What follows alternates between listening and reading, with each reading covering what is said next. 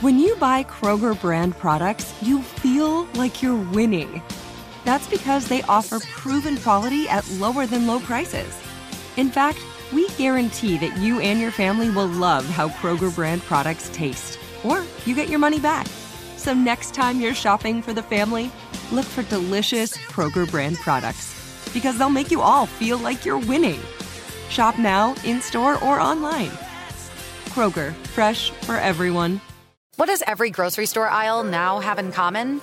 Products that come in paper packaging. And we don't just mean the obvious ones like cereal boxes and juice cartons. From beauty products to boxed water, there are more opportunities to go papertarian than ever before. So, why should you? Because paper comes from a renewable resource and can be recycled up to seven times. Simply put, it's the smart choice for the environment. And it turns out, the easiest choice for you. Learn more at howlifeunfolds.com slash papertarian. What do the most successful growing businesses have in common? They're working together in Slack. Slack is where work happens with all your people, data, and information in one AI powered place. Grow your business in Slack. Visit slack.com to get started. Go behind the wheel, under the hood, and beyond with car stuff from howstuffworks.com. Hi, and welcome to Car Stuff. I'm Scott. I'm Ben. We are joined today by our super producers, Noel, nicknamed to be announced Brown, and Dylan, uh, two, two BD Yeah. Fagan. because we forgot, Scott, we forgot to give him a nickname in our previous episode. Oh, we did, didn't we? So I'm going to go with, uh, Dylan Red Market Fagan. I like it. Okay. Good enough. All right. We've, we've, we got square for that last Well, one. we're caught up now. We're caught up Yeah, now. well, we'll see if we fall behind again at the end of this one. But uh, there's lots of potential in this one. Yeah, because speaking of catching up, this is the return of something we like to do every once in a while. Yeah, yeah. This one's a nuts and bolts episode, and sometimes we rely a little bit more on stories. Sometimes it's uh, um, focused on listener mail. I think this one's got just a little bit of both. I mean, not a lot of listener mail in this one. I've been trying to answer quite a bit of listener mail. Mm-hmm. Yeah. over the last uh, couple months, but I see you. I'm, I, I want to say that I'm sorry I haven't helped. no, you, you have helped. You help all the time with stuff like I that. mean, like I will occasionally write to someone in a in a one word reply if I think something's super cool. Well, and not, I'm not talking so much with, with that with the replies, but I'm saying uh, I will often come to you in the office and say, "Hey, what do you think of this?" Or did uh, you know did we forget to include that? Or you know we we, talk, we have discussions about what they write in about, and then I reply with the the, uh, the message comes from me. I'm the mouthpiece, I guess, but Ah. but you're in on it. Oh, I'm like a puppet master. I'm the power behind the email I think I think you are. Yeah, That's like really the- cool, the man. Power behind the show. I'll- wow. Yeah. Thank you. I mean, te- technically speaking, on almost every level, that's our super producer team. But I appreciate it.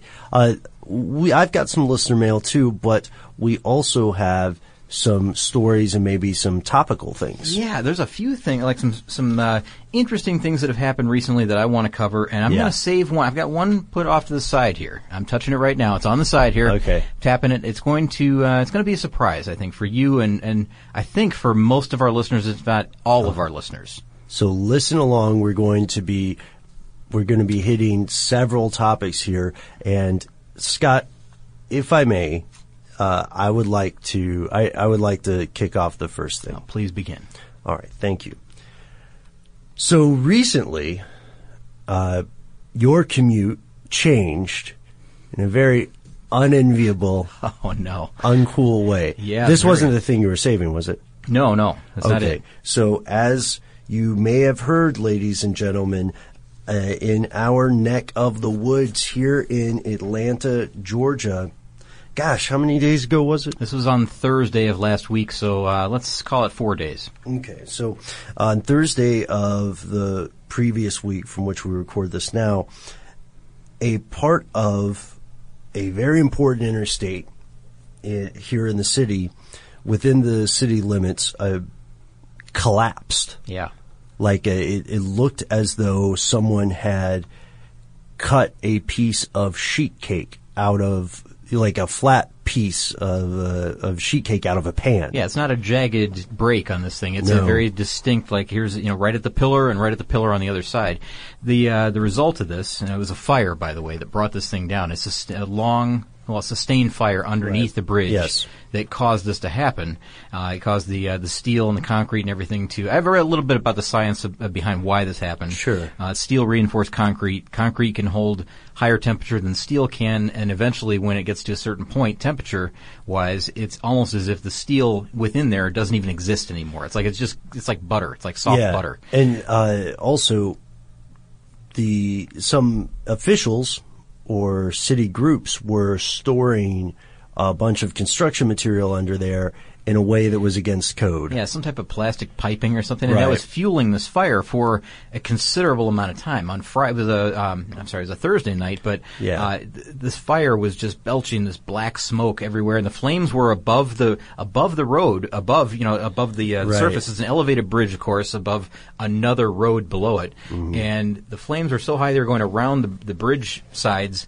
Well, people are still driving over it at some point early on Yeah. before they got it blocked off unbelievable. There's video, there's uh, there's audio of this happening. It's crazy. This was at see the it. tail end of Atlanta's rush hour. Yeah. And somehow, as far as we know, no one was injured. yeah, no one injured or killed. Or amazing anything. and speaks very highly to uh, the local emergency responders. Yeah, and it's incredible that they were not underneath that bridge fighting that fire when it when it came down. I think they uh, they were smart enough to get out. They knew or they could read the signs of what was happening and, and evacuated. But uh, just it was a crazy commute home. I, I nearly that's the way I go to and from work every day. Mm-hmm. And already sometimes I think I've I've mentioned this probably too many times, but my commute is anywhere from an hour and a half to two and a half hours. Depends on the traffic and condition, you know, weather Sure. conditions, etc.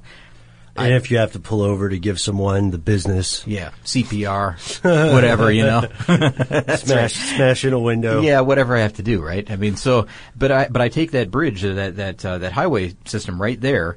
I take that home, uh, well, to and from work, I guess, and so I'm on there twice a day. 700 feet of this bridge is going to have to come down and be reconstructed. It's going to take several months. 200,000 cars a day travel over that. I've seen numbers a little higher, like 250,000 cars a day make their way across that bridge. So that means that all of the um, ancillary roads, the smaller roads off to the side, the highway, there's three Yeah. other highways, but the smaller roads are what's going to re- really take the, the brunt of this. So all those people are going to have to find a new route to work or to school or whatever, or home, uh, for months and months, they say. It's not a quick fix. It's not something you can just drop in and it's repaired. This is going to take a long, long time. And, and already, we're only four days into this. And, Yeah. it, and right now, it's got this added complication that it's spring break uh, here in, in the state, at least anyways, of this region. So a couple of things. You know, a lot of people are trying to get through Atlanta, and you need that. That that's a critical part of of uh, the Atlanta uh, highway system.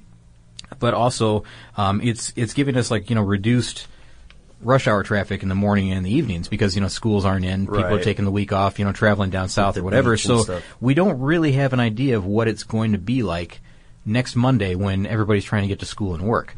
It's going to be a lot different. That's the true test of this whole thing. Oh, but, yeah. but it's a crazy scenario. I mean, I don't think I've ever heard of anything like this ever happening before. I Yeah. Mm-hmm. mean, they take down bridges intentionally. You know, they reroute people, but this was like this happened over the span of about forty-five minutes.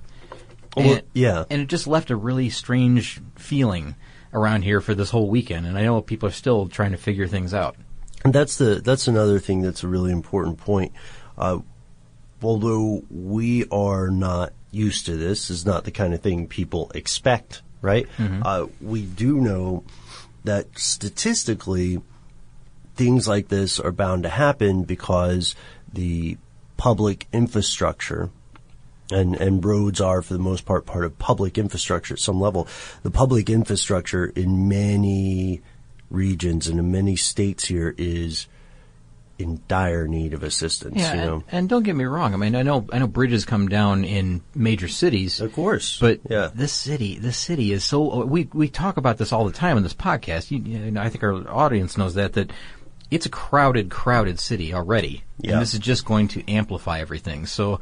You know what's going to happen because this is a, a seven million. You know, pop, the population in Atlanta is around seven million right now.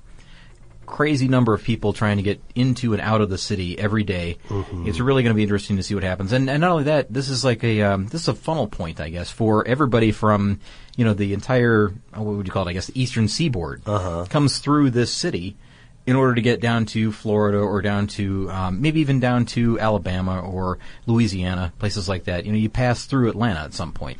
So. Um, just an interesting situation. I know it's very local for us, but but it's interesting to see the way that they're going to handle this, or it will be interesting to see what happens. You know, Scott, it makes me wonder. Are um, this might be the last time we see each other in person, man?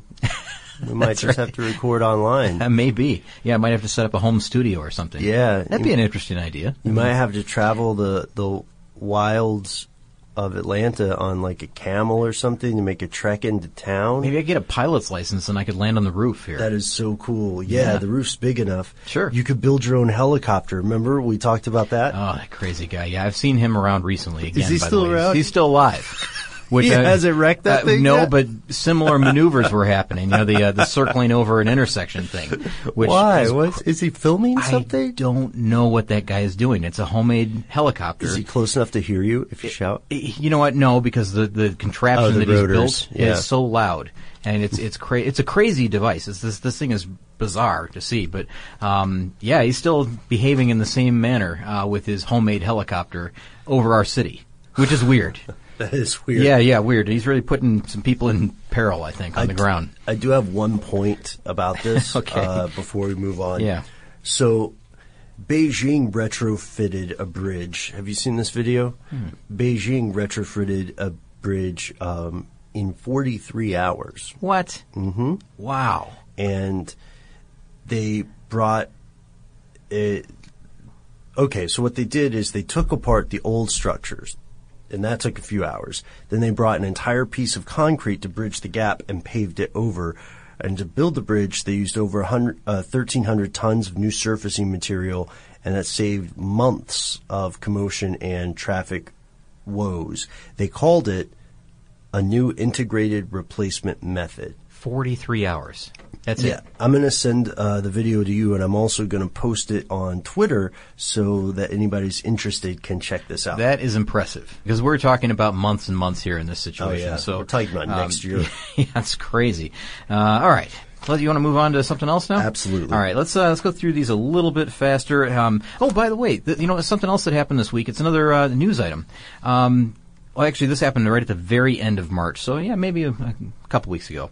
This is, this has to do with the Monster Jam World Finals Freestyle Championship, and this was held in Las Vegas, Nevada. Uh-huh. A driver did a planned front flip, and it was planned. It wasn't. It wasn't something that just happened by accident because it has the uh, the the appearance that maybe it just happened by accident. But Did it, it they was land planned. it? He landed it. Yes, he did, and it was uh, it, the crowd went crazy. I mean, you could see this online, and, and um, I think it was Josh Baker that sent this to us on Facebook that I first was alerted to this, and and it's pretty remarkable. The driver is a guy by the name of Lee O'Donnell.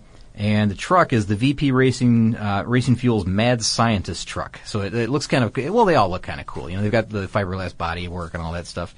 Um, but what a cool thing! So they have this uh, this this freestyle championship part of the Monster Jam that you know allows them to. I don't know if it's three minutes or what the time frame is really, but it allows them to just go out and kind of do everything that they want on the on Uh-huh. the open field there. It's kind of like it's like playtime for monster trucks, right? That's maybe the best way. That's to say, way it. say So it. they do all kinds of crazy stuff, right? Like they're doing, of course, doing a lot of backflips and jumps and um, you know, you know, ending up on one wheel and riding across the, the, the floor. It's amazing to watch. Really, it's incredible.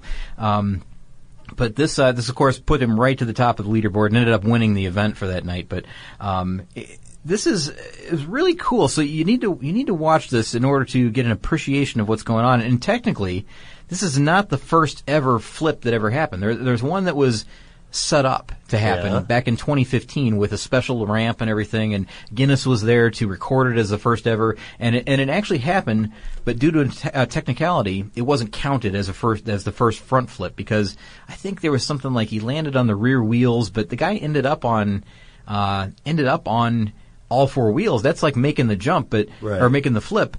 But for whatever technicality reason that uh, you know the Guinness people didn't accept it as the first ever flip. But again, that's more of a stage thing. This was this was done kind of by surprise. You know, the, the crowd wasn't expecting it to happen uh, when it did. But again, you, you just have to see it in order to believe it. Again, that's Lee O'Donnell in the Mad Scientist uh, VP Fuels That's monster awesome. truck. Yeah, check it out. And it's one of those things that you want to watch in slow motion, maybe even a couple of times, just to kind of grasp what's going on there. But it's it's really mar- remarkable. And he lived. oh, oh, good. That's always Well, good. you know, when you look at it, you think like, oh, that's a lot of punishment for that driver. It would be great to get inside one of those oh, things. it sure would. I have a uh, a very brief listener mail, Okay. Let's hear and. I think you're really going to enjoy this one. Oh, I hope so. Rob F writes to us on Twitter to say, "Hey, car stuff, watched your Amazon video for Rally North America and loved it. Oh, very good. Wait for it. Oh no. Totally not swagger jacking. We were just lost. Oh, I know exactly who this is. hey, I want to uh, let me come clean here. If you're carefully listening to that, I always at the end I think I said like, hey, that guy's pretty cool. Actually, I, I remember talking to this person. Yeah. yeah. During the rally, there was uh, there was no animosity. We there talked was no to Rob, of yeah, course. that's right. There was there was nothing. There was no bad blood there. We were just having fun for the video. But It- uh, but I know exactly who this is. It was a great time. If you watch the video, um, we're in that video. We are pretty happy Yeah. overall that we saw another uh, another rally car. Because every time we saw another rally car, we're like, "All right, can't be that wrong." Yeah, well, we knew Rob was on the right track, so you know we were on the right track, I guess. Uh, I don't know. It was a it was a fun time, and uh, that that video is a uh, I don't know. It's it's something that uh, I'm really proud of that video. Really, I mean, I think it it turned out really well, and we had such fun doing that rally. Um, I think that comes across in the in the. Uh, it's frustrating at times, sure, and I think that comes across in the video as well. But uh, Rob, we were. we were we weren't in any way angry with you. Don't don't take it that way. It's just uh, having a little fun with the, the edit, I guess. Yeah, and I think at some point our uh, editing team fell in love with the phrase swagger jacking. Yeah, I think they did, and, and and I'm glad. I'm so glad that if you watch the video at the end where we both, I think it was you and I were saying like how how cool Rob is actually. Yeah, yeah. Well, everybody at the rally was really cool with us. Um, you can check that video out for free on Amazon. If you have Amazon Prime, they'll show it to you without commercials. But if you go for free at the link you can find on our Twitter, our Facebook, um, everywhere. Yeah, it's all over the place. It's all it's the internet is lousy with this thing now. Yeah. You can uh, you can watch it with uh, some brief commercials, but do weigh in if you're feeling uh, if you're feeling charitable. You know, uh, feel free to give us a uh, a rating on Amazon or tell your friends or share the link. Uh, every time you do one of those three things, um, our daily beatings here at work are uh, about three minutes shorter. That's fair. yeah. So be kind, please. Be Yeah, kind, Yeah, yeah, yeah, yeah. That's right. I you were going to say something like every time uh, you do that, um, a rally car gets a decal. Something like that. Whoa. You know, like an angel gets its wings, that kind of thing. Do I need to explain this? Yeah. Okay, a rally car. How about a rally car? Walk Never us mind. through it. No, I'm done. I'm I'm done with it. We'll just leave it at that. But you know what? Speaking of speaking of commercials, maybe we should take a uh, moment for a, a short break of our own. Agree. You're a growing business, which means you need every spare hour you can find. That's why the most successful growing businesses are working together in Slack.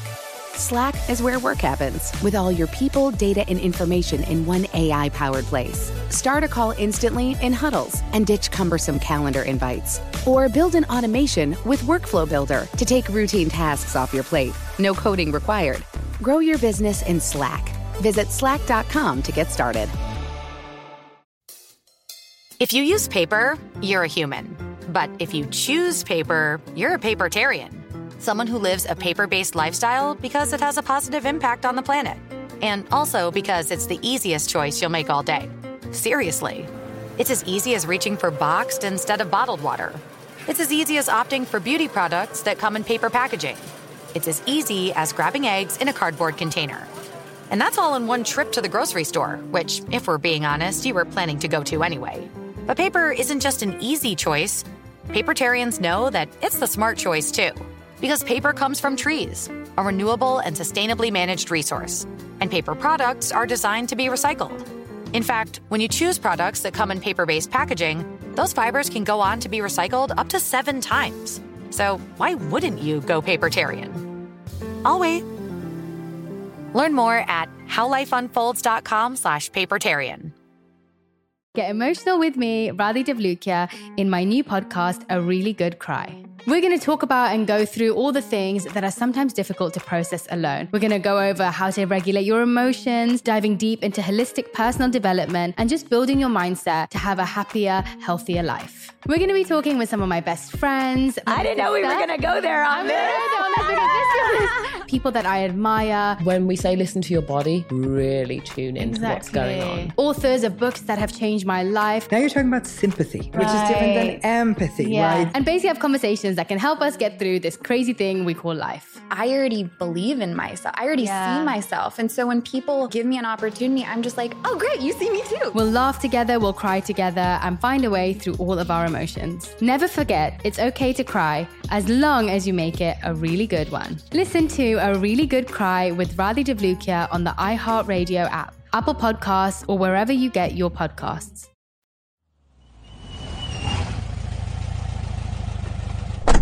And we're back. You uh, you mentioned earlier at the top that we should um, should step through things quickly. I'm sorry it took so long with the I-85 collapse. I'm just very interested in what you have to think, ladies and gentlemen. And dramatic video. So check it out yes. and, and realize like what we were uh, what we were up against there last Thursday in traffic in Atlanta, which is already hell. Cool. All right, so I've got one thing that I want to mention. Is I guess maybe it's a, a stuff Scott sees.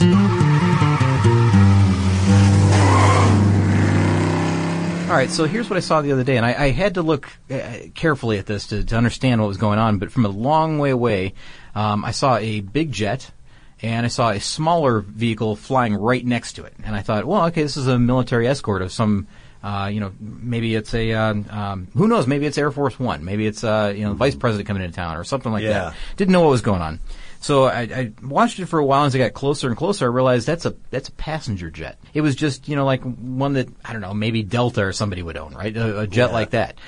And the the vehicle that's flying near it wasn't a military jet. It wasn't an escort. It was just like a regular uh, prop plane, a small prop plane. And I thought, well, that's weird. What you know? What am I seeing here? Why would yeah. they be doing that? And then it kind of dawned on me you know how when you're you know on a plane and you're watching their safety videos and all that, and you see kind of like the beauty shots, the B-roll of a plane or jet in the air. That's that's probably what they were oh, doing. Yeah. If not testing, they might have been you know filming something outside.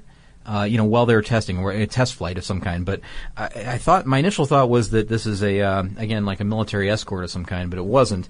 And the the um, the possibility that they're doing like a photo shoot or you know just kind of beauty b-roll type shots i guess for that airline that had to have been what it was i would assume that's what it was anyways i mean it just it just had that feel and that look but i've never seen that really from the ground anyways or or from anywhere really. They could have been filming for a, a movie. Uh, you know what? It could have been because we have a huge movie industry down here. Yeah. So uh, th- that's a possibility. Uh, we've got air, uh, aircraft manufacturers that are down here. We've got military bases that are down here. Maybe there's something going on with that. I, um, anyways, I just thought it was strange. I don't know if it was testing and observation or if it was, uh, you know, again, just something that's more PR focused. Did you hear uh, what the common portmanteau is now? No. Yollywood. Yollywood like the word y'all plus Hollywood. Really? Yeah. Oh, Yollywood. Okay, I got it. Hmm. I wonder if we're going to get a sign that says that up you, in the up in the mountains somewhere. Super impressed with that, Scott. Yeah. Very well, wow. Is it not? Is that is that pun not up to your? Uh, no, it's a, I'm impressed. That's a, what if what if uh, what if we get that up in the uh, up in the hills somewhere, like you know, 50 foot letters. Yollywood. All about it. Yeah. You know? Have the local teens go there to raise raise some heck? You know, I, th- I think I just read something about the Hollywood sign that said that um, it wasn't necessarily a nod to uh, you know Hollywood like the industry, you know, like the uh, the film industry. I think it was something that was erected by a guy that was trying to sell real estate up in the Hollywood Hills at the time. and he wanted to draw attention to that area or to himself. I don't, I don't remember exactly the story, but uh, again, it was like a real estate developer that uh, that came up with that idea kind of promote the idea that you know you can you can live up in these in this area. It's remote at this time, uh, but it's possible. Don't you want to live by a sign? Yeah. Signs were a very big deal back then. well, I mean, it was a it was a um, an attention grabber. I mean, no one had ever seen anything like that for sure, yeah. and it became iconic. Maybe that's the key, man. Maybe you just have to create your own prestige. Ah, uh, could be. Maybe you should get a big sign and a hill near you that just says Scott. Mm, I don't think I'll be doing that but you'll have the back of like every other Scott that sees it will have your back. Oh yeah. So uh, what's that market? Like maybe a half of one percent of uh, everywhere, the whole world. I wonder how many people are named Scott in the world. I just feel like this is a very can't do attitude. Let's get right out. yeah, I'm kind of shooting down your ideas here, but um, well, okay. What if what, if what if there's Ben in lights somewhere around town here? All about it. Is that right? Yeah, and Yeah. also Ben is a, a, a series of letters that occurs in uh, a lot of things. So you know, do I do I feel a little bit of um, unnecessary smugness when I drive by a Bennigan's? You betcha. I even hold like my hand over. I close one eye and hold my hand over it so I can just see the bin part. Oh yeah, it's nothing, uh, nothing a little bit psychotic about that. Hey, um, you know what? I'm now, now, now I'm a little bit upset that I have to go to Bennigan's today. Thanks a lot. You're Uh, welcome. Got that thought put in my head. Hey, send me a picture. I hear they've got a deal on apps. this podcast is, by the way, not brought to you by Bennigan's. Hey, you know what? I've got another. Uh, moving on. Let's Moving move on. on. Yeah, moving on. I've got another on. little bit of. Uh, I don't know if you, you'd call it listener mail, but it's uh, it's from Facebook. I guess it's listener mail, right? Yeah, yeah, It's about a podcast episode that we had, and um, it's from a guy named. Well, his name's right out there on our page, so I'll just say it. It's Bill Ness, and Hmm. Bill wrote in and said uh, this is regarding our Borgward episode. So he says. Uh, Today, I heard your show on the Borgward, which I'd never heard of before today, which uh, we hadn't really heard of until we started researching it, really. Right. Uh, but he says, just out of coincidence, Restoration Garages had an episode on the Velocity Channel that was about a 1959 Isabella Coupe on the very same day that our podcast released. Wow. So isn't that strange? What, That a, is what a weird uh, thing. And Yeah. he, he said, you know, that reminded me of, you know, your Baader-Meinhof phenomena thing that you had mentioned all the time. That, that happens, but it happened right then, like the very, it was instant. I think it's, it, we even talked about that during that episode, right? Yeah, we Yeah. did. So uh, there it is, instant uh, instant results for Bill. Thanks for writing in, Bill. I had no idea that was uh, going on air. That was just a complete coincidence on our part. Didn't uh, That's have it super planned. cool. Or was Yeah. it? It was. it was. It totally was. And going back to another uh, another piece of listener mail. This is an email that we received. I'm going to read a little bit more of this because it's uh, it's pretty interesting. Um, first of all, it's a correction. It comes from a guy named uh, from Gary G. And Gary G. is listening to us in Germany, and he has a correction on our episode that was about. Uh, you remember the one that was about cars and trucks that you'll still crave ten years from now? Yes. I think that was back in late February of this year that we recorded that episode. And he says, uh, well, I'll just read his note here. Hi, Ben and Scott. I've been a longtime listener and usually really enjoy most of the topics you bring up, uh, especially with some of the historically oriented episodes on famous cars, racing, people, things like that. Like Smokey Yunick, that was one of his favorite things. Well, thanks, uh, by the way, Gary. We appreciate that. Uh, but he says being a GM and muscle car fan with something of a history, he has, and he mentions over the last 16 years he's had a 98 Camaro with the V6, a 79 Camaro with the V8, a Formula Firehawk from 2000, and he currently has a 99 Trans Am. Uh, so, uh, a Firehawk version. Nice. so he's seen a lot of these uh, these General Motors products, and he has a, a particular interest in uh, the F body stuff. You know, the Camaro and the Firebird, and you know all that other stuff that goes along with it. So he liked the episode, but he said we did get a couple of things wrong. And, and one thing uh, that he that he mentions, and I, I checked this out, he's right. Um, he says you got the motor wrong on the Corvette Grand Sport. It has the LT1 motor, not the LT4 motor. The LT4 is the supercharged engine that's used in the Camaro ZL1 and the Corvette Z06. Uh, well, all the lower models, and that's in parentheses, or in quotes rather, the lower models of both V8 Camaro and the Corvette use the LT1 motor. So he's right. I mean, I listened to it again, but the thing is, I look back at the article that we were following along with, and I think it was, I don't know if it was Autoblog or who it was that had written that, um, but they had uh, inadvertently put in there that the LT4 was the motor of choice in the, in the, uh, gr- the Grand Sport. So I went to the Chevy site and verified that it is the LT1 that comes in the Grand Sport. Thank So- you for the correction, Gary. yeah, very nice. Very good catch. Good catch. We appreciate it. And um, another interesting little note about that engine, or about what what uh, General Motors is doing now, because we've talked before about how they'll put the same engine in different products and they'll uh, downgrade it. They'll say, well, it's the same engine that's in the Camaro and the Corvette, but the Corvette for some reason has five horsepower more. You know, that's kind of like they're playing this uh, this game where.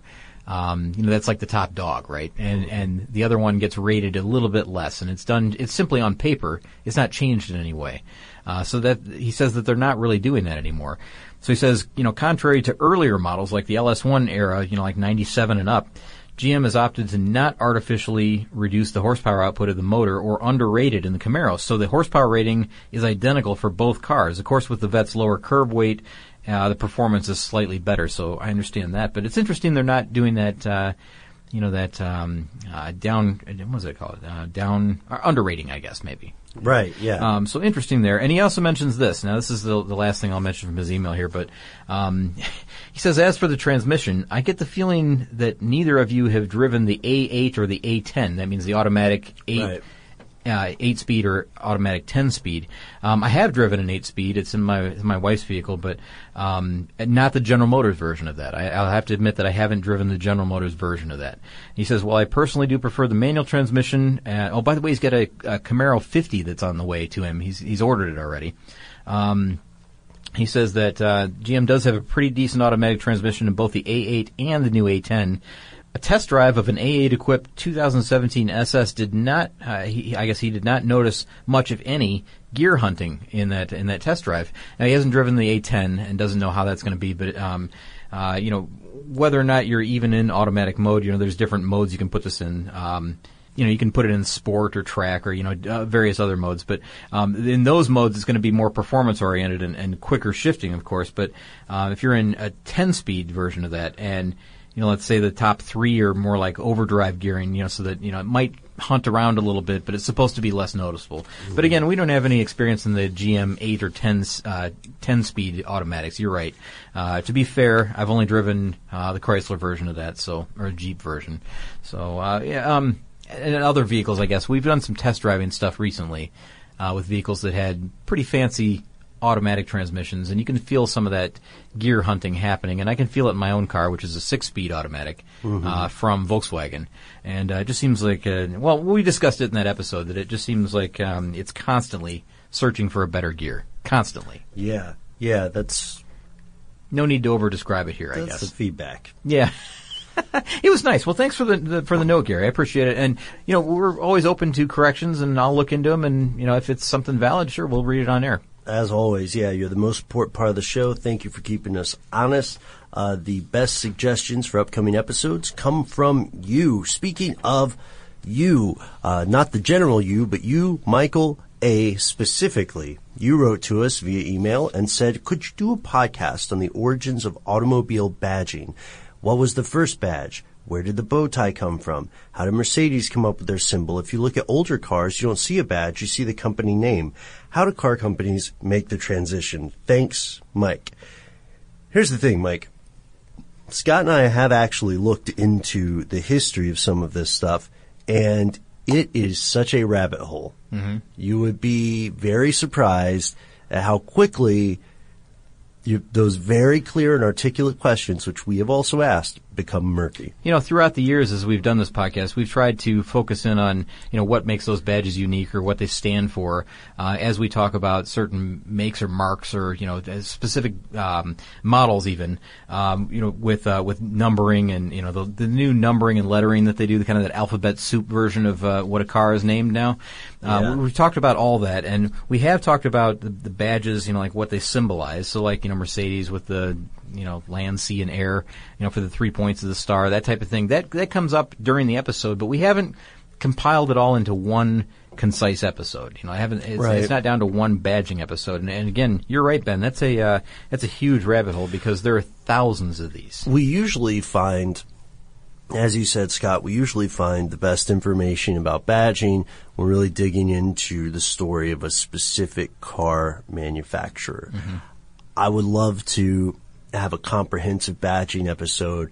It's just going to take some um, some elbow grease on our part. Yeah, some serious digging. Yeah, it really would. sure. Yeah, but uh, but it would be a good idea. So that's a that's a fun one, and uh, maybe we can get to that one in the future. Who knows? Yeah. Yeah, I hope so. Hey, you know what? Um, maybe we should take another break for a word from our sponsor right here.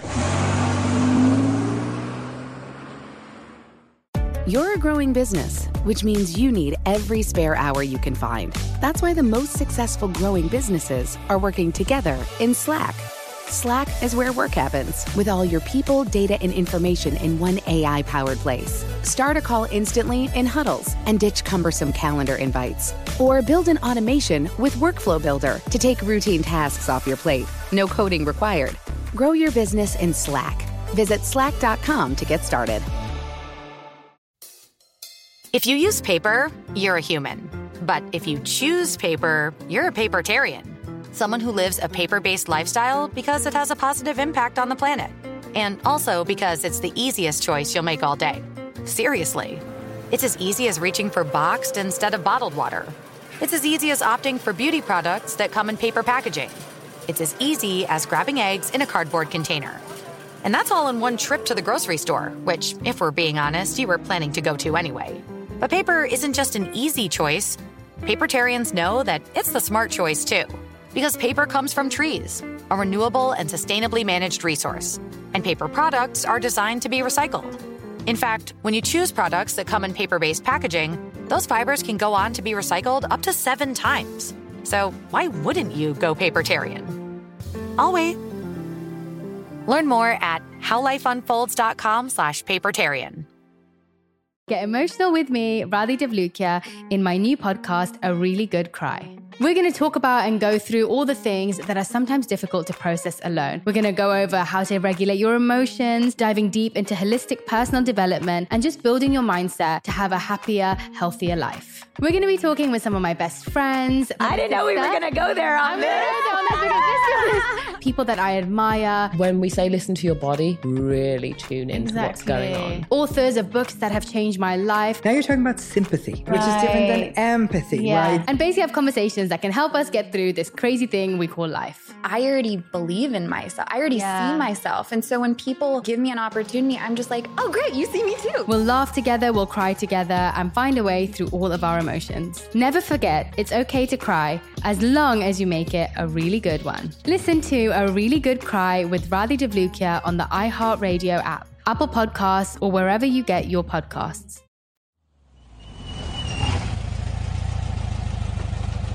Hey, that was a great call, Scott. You know, you've been you've been killing it with this. Uh, just a little peek behind the curtain here. Uh, oftentimes, we know that we want to take a break for a sponsor, but I will get a carried away, or you know, sometimes it'll be either of us will get carried away about something that we find really fascinating, and then our poor editors, Dylan, whom we still owe a nickname to, uh, will come back and wonder where he's supposed to do it. I know. Big trouble when that happens, you know? He puts the smack down on us, really. Yeah. I I was thinking of a nickname over the commercial break. Would you like to hear it? Was it Smackdown? No, but that's great. All right, what was it? Uh, Dylan Steely Dan Fagen. Oh, I like it. Steely Dan, yeah. Yeah, he's Who actually like Steely Dan. Uh, he's a big Steely Dan fan. Is he? I think I so. no idea. Well, that would explain the jean jacket that he wears. You know, Steely Dan embroidered across the back. Right. Yeah. I didn't know what that was for, yeah. but now I get it. And those uh, those five those four finger rings that he's always for that that say Steely Dan. yeah, sure. oh man. Okay. All right. I think we've taken that one far enough. Let's get back into uh, yeah. listener mail. How about listener mail? I've got a good one here. All right, yeah. All right, this comes from this comes from a uh, a longtime listener, someone that we've been uh, you know writing back and forth with uh, for many many years, several years. His name is Richard Rosso, and Richard writes in. Hey, well, Richard, just to you know remind you a little bit here, Ben, of who this is. I, am sure you remember. He's uh, he's a guy that was in, originally, I think he was in the tire business, if I remember correctly, and then he became a limo, limo driver. He's a chauffeur, so yeah. he sends us photos from out west all the time. He's he's constantly all over the place out there. You know, in, in Vegas or Reno or um, you know on the west coast, the far extreme west coast. He's he's driving kind of crazy um, limousines. You know, buses sometimes or just stretch limos that are made you know out of hot rods. All kinds of interesting things. So yeah, Richard's an interesting guy. I like I like uh, writing back and forth with him. Uh, but he writes in this this note, and I think you'll get the gist of this that he's writing about the old days. He's, Richard's uh, not a youngster; he's an older guy, but he writes in kind of like reminiscing about the old days in this in this uh, this email. Yeah. So there's a few things here, and some of this I agree with. Some of this um, I may argue back just a little bit. And I'll tell you why. It's not to be mean or anything, but I mean I, I think that there's some kids that still can appreciate some of the stuff that he's talking about here. So he starts out with saying kids will never know the joy of driving. I don't know about that, but I, I see where he's going here because he said when I was a kid, there was no power steering, no power brakes. We had crank windows, and I think uh, the optional extras were things like heaters and radios and outside mirrors. Uh, you know, he says I think in some cars only the left one was available. So I'm I'm, I'm not even sure if backup lights were an option or not available, but I I think they always were. We've always had reverse lights, at least memorable recent history, anyways. Um, He says power windows are not available, air conditioners were not available. Uh, there was a clock, maybe, and uh, sometimes he says, you know, of course, at a point there weren't even automatic transmissions; they weren't even invented at this point. So I, I maybe give you an insight into uh, Richard's age here. But he says when clocks did become available, mine never worked. he says his father never had a radio because it would drain the battery, and later he wouldn't have electric windows because it was one more thing to go wrong in the car. And I totally understand that. That's something we've said about yeah. uh, some of these crazier options too. So, you know, even way back then, Richard's dad was concerned about, you know, just power windows going wrong. So why not, you know, just stick with the hand cranks? They work, right? Um, mm-hmm. And he talks about a lot of things here. I'm not going to read this whole thing, but he talks about, you know, double clutching and pump. Oh, here's a good one. Pumping the accelerator to, to get gas in the carburetor and then having to pull the choke all the way out and hoping you don't flood the car. He says, I don't even think you can flood a car nowadays. And he's right. You can't. You can't flood a, uh, um, a, a, a, um, a fuel injected engine like you could the old carbureted ones with the manual choke inside. Right. So I, I, totally get that. I understand. Um, he's talking about like um, vacuum powered windshield wipers and oh cup holders. That's a funny one cup holders. He said they weren't even invented yet. You, if you had wanted to have a drink in the car, you either had to put it between your own legs while you're driving, or you had to hold, you know, hand it to your friend to hold while you're driving. Um, and Which either way is kind of a trust fall. Yeah, I guess so. Uh, but it was it was funny. I mean, th- this whole thing is funny. He's talking about starters on the floor and dimmer switches on the floor and horn rings. Um, anyways, just a it's a funny uh, list here. He's got two or three pages of this stuff. So really good memories of back uh, back during the old days. But then he gets to the end here, and this is where there's a little bit of a twist. Um, now Richard writes in often, and he tells me that his brother is a uh, is a Tesla owner, and he's been to the Tesla factory, and he has uh, taken the tour of the Tesla factory. Uh, I think maybe even a couple of times. But he says, I just bought a car. I don't think it's a Tesla, but maybe. He says, I just bought a car that is not only smarter than me and can tell where I wanted it to, take me, but will also give me turn by turn instructions when I'm getting, while I'm going there. I can set cruise control and the car will not let me get too close to the car in front of me. I don't have air conditioning or a heater as much as I have a climate control system with, you know, the multi-zones and all that oh, stuff, yeah, right? Yeah, yeah. Um, but he says if I have an accident, the car is going to call for help for me. I don't even have to do that. And then he, he ends with this. I don't think the good old days were really the good old days at all. So like now that he's got all this new technology, like he he started out by saying kids won't know the joy of driving and all the uh, you know the difficult stuff that you had to do, but then he ends with I don't think the good old days were really the good old days at all because he, he's on board with the modern technology. so it's a little bit of a contradiction, but I get what Richard's saying. I, I totally understand it. Um, he says, I just wanted to think about the old days, and you know, it's not that uh, you know that, that they were uh, you know any way better. Really, it's just that um, maybe seeing the light. I guess that you know, technology helps in a lot of ways. Technology absolutely does. You know, it's weird. I've been having some conversations with people about nostalgia. Yeah and looking into some of the research about nostalgia. And one thing that's fascinating about it is we tend to remember more our emotional state or the feeling that we had mm-hmm. rather than the stuff that wasn't great about it. Yeah, because there's a lot of bad things that go along with that, but you only pick and choose what you want to remember from that era. Memory's a crazy thing. So uh, nostalgia is incredibly powerful. I mean, it wants you, it, it, it draws you back in, but then at the same time you forget everything else around it that happened around the the good memories that you have that were you know the the bad things and it's it's it, sometimes I mean it can bring people to tears nostalgia yeah. can. It really can. If you sit and think about you know the way things used to be and you want them to be that way uh, you can you can get a little choked up but then you realize like well maybe it wasn't all that great because I didn't have this and that that I do now. Um, or whatever the case may be. But Richard we thank you for writing in again. We appreciate it and uh, hope this uh, hope this keeps you uh, keeps your name out there on the internet and gets you the street cred that you were looking for because he mentioned that. He wants the uh, the street cred that us mentioning uh, him on our podcast provides him. Is a shout out to you, sir. shout out to Richard. So he's world famous again. Yes, uh, if you are if you're hanging out with your buddies right now, we'll we'll speak on your behalf. Uh, Richard's a pretty big deal, you guys. Absolutely. So act accordingly. Thank you, Richard. yeah, thank you. Oh, we've got another email here, uh, okay. listener mail, uh, from Michael N. And Michael N. email is titled "The Cincinnati Exit." Oh, okay. Michael N. writes to us with an email titled "Cincinnati Exit." Dear Ben and Scott, first off, thanks for the consistently great shows. I really enjoyed your first Nuts and Bolts episode of 2017. Glad you say that, man, because you're on this one. Here we are again. Here we are again. I especially enjoyed hearing about the regional things people do. I wanted to offer an addition to your list. I refer to it as the Cincinnati exit. Sorry, I'm I don't have a clever alliteration for it as I came up with the name a few years ago. When doing highway driving anywhere within 30 or so miles of Cincinnati, most cars seem to exit the highway from the farthest left lane possible at as high of a speed as possible. Take a second to process that. It does not make sense.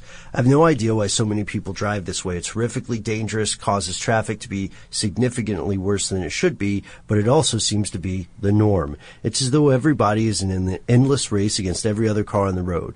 I live about 30 miles north of the city, and on a typical commute from work downtown to my home, I'll witness no less than two cars do this per exit. Whoa. That's not a typo. I really do mean he, he's writing this. I really do mean two cars per exit. Per exit. That's uh, well, that really amps it up, doesn't it? Yeah. I mean, uh, wow. And uh, he also says, I just wrapped up the 10 cars and trucks you'll still crave in uh, 10 years episode. It was mentioned that the list was restricted to cars and trucks under 100K because anything over that mark is arguably a work of art. The 2017 Corvette Grand Sport is, beyond any shadow of a doubt, a work of art for considerably less than 100K. It might be the most beautiful car ever made. Oof, you just started some fights there, Michael. uh, that being said, it was disappointing to not hear the 2017 Mazda Miata RF on the list. If you have a pulse, this thing should be your bag of carrots. My local Mazda dealer has one in their showroom right now. I took it for a test drive, fell in love. Handling is unparalleled. It performs much stronger than its specs uh, suggest. The six-speed manual is sublime.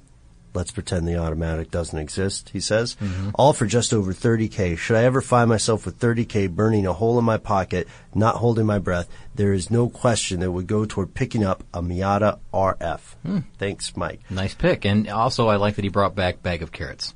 I do, yeah. I like that too. Um, I was thinking about this, Mike, um, and I don't want to get your tradition. First off, the Cincinnati exit sounds uh, pretty terrifying. Yeah, it sounds horrific. What if you called it the Cincinnati curve? I like Cincinnati exit better. Yeah, yeah, I do too. I, th- I think I like that. You know what to stop that? Spike strips. you know, or some like a like a like a real abrupt curb. You know, like for the. And I know you can't do that though, but um, if there was like a, a, a physical penalty that they paid, you know, when they went over that, like for you know, it would damage your your vehicle, a lot less people would do that. It's just so weird thinking of that as a norm. But you know what? I guess there's always going to be a place though ahead of that exit where you know like it's your last second to get in on that exit and there's somebody's always going to be diving for that so no matter what you do in that uh, what do they call it the, the the place in between it's called the gore i think uh, mm. where you know the, um, the the two lanes kind of uh, separate there. Oh yeah, yeah. So like yeah. the triangle piece of material that's left there on the interstate, like yeah. that, that's called the gore, I think. And uh, if you were to, uh, you know, in some way make a curb or a wall or whatever in that area, people again are just going to assume that they've got, you know, they're going to back the uh, the point where they want to enter that that ramp up another hundred feet or whatever you extend it to. So it's always going to happen. You know, someone's always going to be in that last minute position to dive in in front of you. But man, that's very frequent. Two every exit. That's that's unbelievable. Every I mean, exit, wow. thirty miles makes you want to stay away from Cincinnati, doesn't it? I mean, at least on the highway. This, I like Cincinnati. This podcast is brought to you by the Cincinnati Tourism Board. no, no, I don't mean that. I, I, I, mean, I've actually gone through Cincinnati and stopped there many times. I, oh, Kings Island is in Cincinnati, or it's near Cincinnati. You ever been to Kings Island? I have not. It's an incredible park. Isn't Kings Island more a state of mind? Maybe. That's just what I say when I haven't been somewhere. Is that, is that that's a Jimmy Buffett song? Kings Island is a state of I, mind. I think it is. Yeah. That sounds like something he yeah. would write. Is there any food related verse in there? No. no, I don't think so. It does sound like a. Okay. Anyways. Moving on. Uh, moving on. And you know what? I'm going to uh, remember I said that I have one that here that I, I wanted to save some time for. So yeah. I'm going to uh, go through this next one quickly, and, and this one, the one that I'm about to bring up, is probably better off, uh, you know, people reading this at home and, and kind of grasping what's going on here. It's not a it's not a happy story, Ben. I'll tell you that up front. It's something that happened in the neck of the woods where I lived in Michigan, where mm-hmm. uh, right around there, my mom still lives there. It's in this the same township in Bloomfield Township on Square Lake Road a horrific accident happened not, not long ago. This is the beginning of, of March. Killed a, uh, a mother of three. It was uh, late, not even late when he. I think it was around 9 p.m. when this happened. It was oh, um, um, a two car wreck. Uh, she was traveling on Square Lake Road at a speed of about 54 miles per hour. the driver of a Maserati Ghibli, you know, so the uh, I think it's like the lowest end Maserati that you can get, you know, but it's still still a Maserati. Right. Was traveling on the same road at get this Ben, 144 miles an hour when he rear-ended her car. 144. He was he was going 144 miles an hour, rear ends the car of this woman who's traveling at 54 miles an hour. It kills her. He lives. His car's on fire. You know, the, it just destroys her car. Of course, just sad, sad, sad situation. I mean, a mother of three killed. This guy, of course, he had, well, not of course, but he had been out drinking that night. He had just been turned down by his fiance. He had taken a ring over to her house and you know proposed, and she turned him down because I think they were broken up. But there's some some weird story that goes along with this whole thing. There's so many strange details. This guy gets out of the car and is is laughing as he's walking around his burning car, and he's worried about like where his cell phone is and stuff like that. He was acting really in a bizarre manner. Oh, wow. But and and here, the, you know, this poor woman, he's just killed. You know, going, but at the speed. 144 miles an hour and lived. I've never heard of this happening. I was wondering if, you know, it's one of those situations where because he was drunk, he was, you know, limp, you know, loose, limber, I guess, you know, they didn't tense Oh. up at that moment. Um, and the reason, uh, the way that they pieced all this together, you know, the whole event of the evening is like, you know, one through cell phone service because he was on the phone when it happened. So he's talking to his ex-girlfriend and he's re- listing off the speeds that he's going, like he's taunting her, like, well, we'll see how this evening goes. I'm going 90, 100, 110, 120, and he's counting up. And then he dropped his phone when he got to about 150, and that's when this accident happened. And they re- they recreated this also with the um, the black box recorder that's in the uh, the Maserati.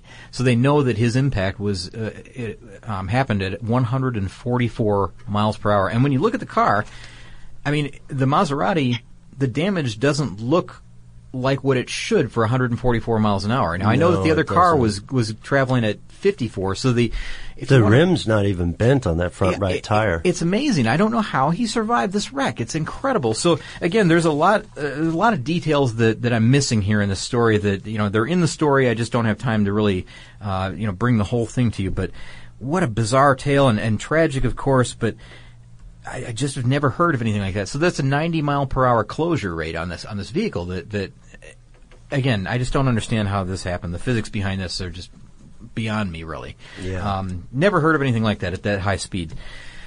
Okay, do you have one more thing, or do you want me to jump right into my? I Uh, think we should jump right in. okay. Now, I teased this early, early on. Sorry, I've been doing a lot of talking in this podcast. Hope you've uh, been able to get across what you wanted to, Ben. Oh, absolutely. Oh, okay. yeah, I hope so. Anyways, um, this is something that uh, I, I hope I didn't oversell this one because I, I would bet that a lot of our listeners have never heard of this. But did you know that in 1929 the entire Los Angeles Auto Show went up in flames? The entire thing. Burnt, I was not aware. burned every vehicle on the lot. There was and now this is back in the day when they would hold the LA Auto Show in tents. Now I'm going to show you some photos, and uh, our listeners can go online and look up photos of this. If you look up 1929 Los Angeles Auto Show, you will find some photographs. And Ben, I'm going to show you this. The top photo there is the tents that these things were held in. Now, if you if you can picture this, they were like the old uh, circus tents of you know the Yeah. long ago that were in Multiple stories high. enormous tents. I mean, just huge, huge tents, and there are four of them in a row.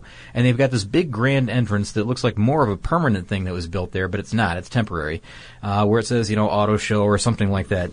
Um, Welcome to the blah blah blah. blah. Exactly, but there were 300 cars on display. You know, of course, all the manufacturers had their product there. Again, it's 1929, right before the Depression, and uh, some remarkable vehicles there. I, I don't have a list of um, exactly, you know, the, the the specialty vehicles that were there, but there were some. I remember some that had some history already at that point, even, you know, the early early cars.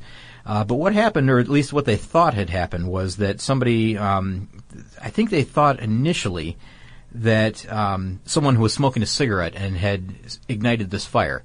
Later, it was reported because that's one of the initial reports. Later, it was reported that um, it was an electrical short that happened in an area of the uh, the tent that was uh, for a manufacturer called Monocoupe. Now, that is a builder of a something called the Mono aircraft out of Moline, Indiana, or um, Illinois, rather.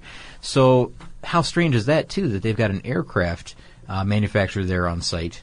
But so this electrical short or whatever was blamed for it. Now you can imagine how quickly a tent like that probably went up in smoke or up in flames. Mhm. There are photographs. uh, The one below it there is afterwards with all you know lines of burned out cars. Every car was completely lost. They didn't get anything out. But the good news is no one died during this uh, during this fire. There was something like this will give you an idea of the size of the tents too. 2,500 people were inside at the time when this went when this happened when this ignited, insane. and they all got out without panic. They all were able to find an exit and get out. But if you look at the um, the photographs of you know where this uh, or what what happened after this, you know the crowds gathered all around the thing. Of course, it's still smoldering, and you can see just row after row after row of burned out cars from that era. You know they were brand new in 1929. You would think that you know that would be it. That'd be the end of the show. Nothing else would happen, right? It's Right. A, it's a disaster. And by the way, you know, relatively, you know, it's a lesser known thing. Not, not a lot of people have heard of this. I, I would bet that most of our audience had never heard of this until just now. I, I didn't know that it had happened until I came across it in like a this day in history type thing. Because it happened on uh, March 5th in 1929.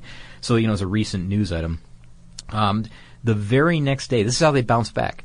The very next day, they opened the LA Auto Show down at a place called the Shrine Auditorium Expo Hall. And take a look at this, Ben. I'm showing you a photo of the uh, the March 6th Shrine exhibition. Whoa. To me, that's a better choice. yeah. That's a beautiful place. It's got chandeliers hanging from, uh, you know, looks like three stories up. There are cars on multiple levels. It's, uh, you know, um, what do they call that when they, they have like, um, uh, the velvet on the balconies, you know, of the, of the place? Um, ah, there's a term for that. I'm probably gonna, Bunting? yeah, maybe bunting. That might be it. But um, it's it's kind of an overdone type thing. It's a very Victorian look almost Yeah. for this for this It's, hall. uh, opulent. It's very. That's a perfect word, Ben. It's very opulent the way that they uh, that set this up. And by the way, just one day later. So what a comeback! But again, there's some fascinating photos from this 1929 Los Angeles Auto Show, and if you look online, you can find some extremely high res photographs where you can zoom in and, and I mean, you can get incredible detail on some of these. A lot of them were just towed next door. There was a this this is just coincidence. Right next door, behind a, a barrier wall, there's a place called A1 Auto Works, and they were kind of an, an automotive salvage place. And so they tore down a fence that was between where the tents were and the salvage place was, and they just drug them across the lot over into the salvage lot, and that was it. They're just done. Um, they, uh, there's photos of you know people standing around evaluating and you know figuring out what they've lost in there. Um, I'm sure a lot of manufacturers were there. It probably spelled you know doomsday for a lot of these early on manufacturers. You know if that's that's their entire product right there. It's like they were trying to sell their one and only car at this show, and, and now it's gone. Their prototype. we have to remember that in these days, um, just like the early days of soda, there were many more competitors in the field. So Literally thousands. literally thousands, and many of these were very, very small, almost cottage level operations. You mm-hmm. know, they might have had one or two cars to show off, and that may have been the extent of their production. They doubled down because they were hoping to make some close some deals. Yeah. Now, can you imagine if you had lost everything in this LA Auto Show fire? I mean, what what hor- you know, just horrible luck uh, for that to happen to some people. Now, the bigger manufacturers, of course, uh, a little more resilient. They were able to send new product almost immediately when they heard what happened, and that's why they were able to open the show on the uh, on the. the the, the following day on March 6th of 1929 at the at the Shrine Auditorium. But um, again, these photographs are definitely worth looking at, and it's 88 years ago. Um, so anybody that was around at that time would have been very very young uh, to see this actually happen. So Yeah. uh, the people that you know probably have the most interesting stories about it, you know the uh, the older folks that were there, you know, working or um, you know were in attendance of the show, you know, that were you know I guess old enough to remember what had happened, uh, probably gone. But um, there's still some decent write-ups about it. There's not a lot of information, but uh, there's some a few photographs and um, just an interesting bit of history. I thought that uh, you know I had never realized this had happened until just this week. It's crazy, man. That's crazy. It's it's insane. I didn't know about this either. Just the the scale of the tragedy, but I, I guess it's a catastrophe that did not become a tragedy Yes. because everyone was okay. It was a mechanical catastrophe, I guess, uh, if you want to put it that. Mechanical tragedy, crazy, insane. It also insane, crazy. It also makes me wonder uh, how on earth board track racers didn't come away with more grievous injuries. You know, check out our yeah. episode on board track racing. Yeah, I, there's a lot of uh, head scratchers, I guess, in, from that era. Uh, you know, like what what were they thinking? Putting, I guess that's just the way you did it, though. I mean, it's good enough for the circus. Nothing's really gone wrong there yet, right? uh, no, I don't know. What year was that? 1929. There had to have been some circus tragedies at that oh, point. Oh, sure. Circus tents, it seemed like they were always catching on fire or an elephant was going insane due to mistreatment or something. Yeah, rogue elephants all over the place. Rogue elephants. Yeah. Not the case here, and they blamed it on an electrical short, but uh, just glad everybody got out. All 2,500 people with no panic. Conspiracy theory. What if it was a rogue elephant?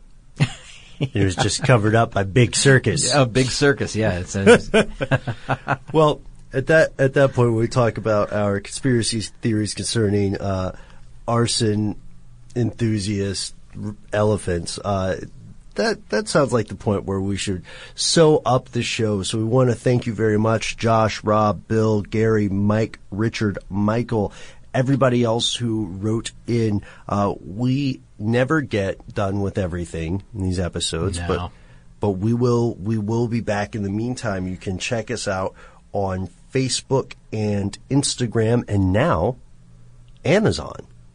That's right. We've got our road rally video, right? So you can uh, you can check that out. If you have a Prime subscription, you can watch it for free. If you don't have an Amazon Prime subscription, you can still watch it for free, but you have to watch it with commercials. That's the only caveat. Mm-hmm. But it's still worth watching, in it's my opinion. Yeah, in my opinion, it is. None of those commercials are from the Cincinnati Tourism Board. Yeah, I don't know. We can't really say that. They and might I, be. I would think Rob would still want you to watch this too. Yeah, yeah, definitely, definitely. So this concludes our episode, but not our show entire. Uh, we will be back the very next week. In the meantime, if you'd like to hear more car stuff, you can check out every single audio podcast we've ever done on our website, carstuffshow.com, and they are free. Also free. Also free. And most importantly, some of the best suggestions and topics come from listeners just like you.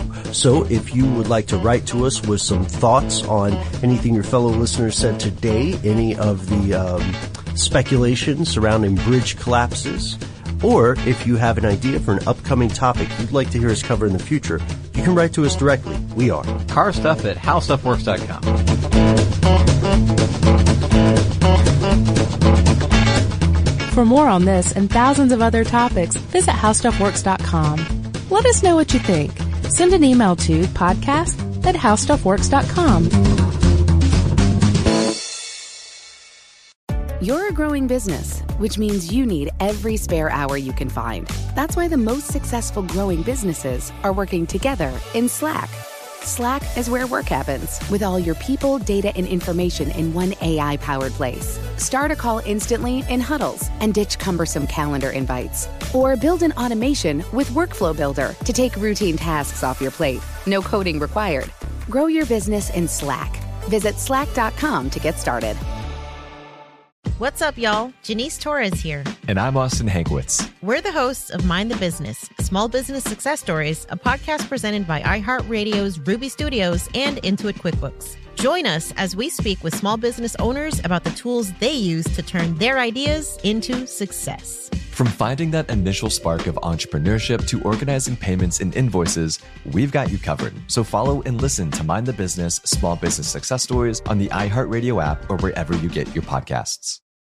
For the ones who work hard to ensure their crew can always go the extra mile, and the ones who get in early so everyone can go home on time, there's Grainger, offering professional grade supplies backed by product experts so you can quickly and easily find what you need.